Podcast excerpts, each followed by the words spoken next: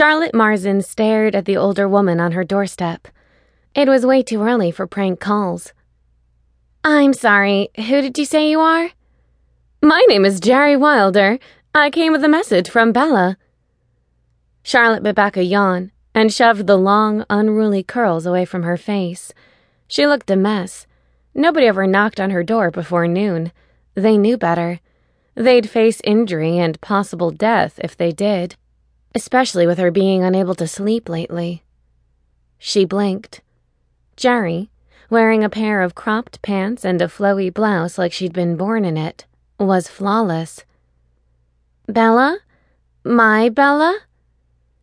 As Gerri's new assistant, Charlotte's best friend Bella had gone to another planet to help the matchmaking woman find a Lion King, his mate. Bella was supposed to be gone for a few months, not forever. Gerri grinned, glancing at Charlotte's Hello Kitty pajamas. I think King Alex would disagree with you on whose Bella she is. But yes, your friend, my assistant, and now the Queen of Nova Aurora.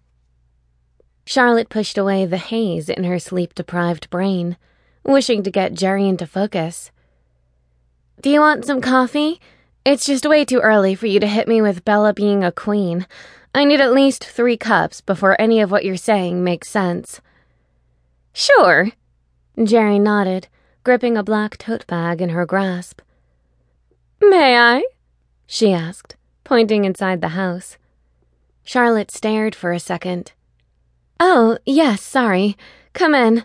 I don't usually get visitors this early. A bit crabby in the morning, are you? Crabby, Charlotte laughed. More like Michael Myers' resting bitch face.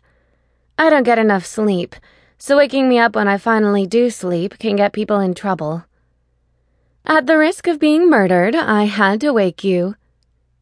Geez, she needed to wake up quickly, but she'd had serious insomnia lately, and the feeling of anxiety over something didn't let her rest.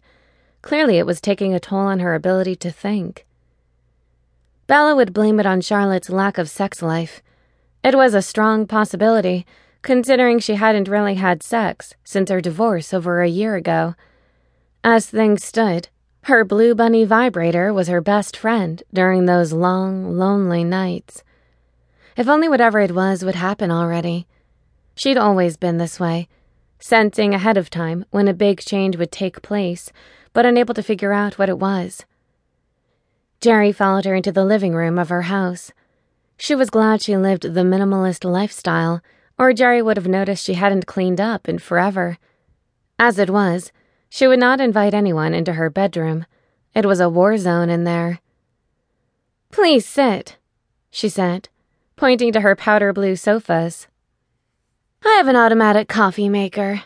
It's already brewed. I just need to pour. Cream and sugar? Gerri nodded. Thank you. Hold the cyanide. Charlotte grinned. You're spunky, aren't you? Darling, you have no idea. She headed for the kitchen and went on autopilot while she filled mugs with coffee, cream, and sugar. Bella had gone to Aurora, a shifter planet, with Gerri to help find a king his mate.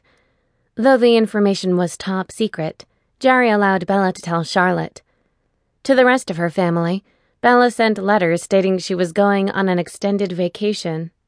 But then how the hell did Bella end up being the queen? She gulped the first mug in the kitchen while preparing Gerri's, and then took the pot and the fixings to drink more in the living room. Her hand shook, making the tray tremble in her hands. This was insane.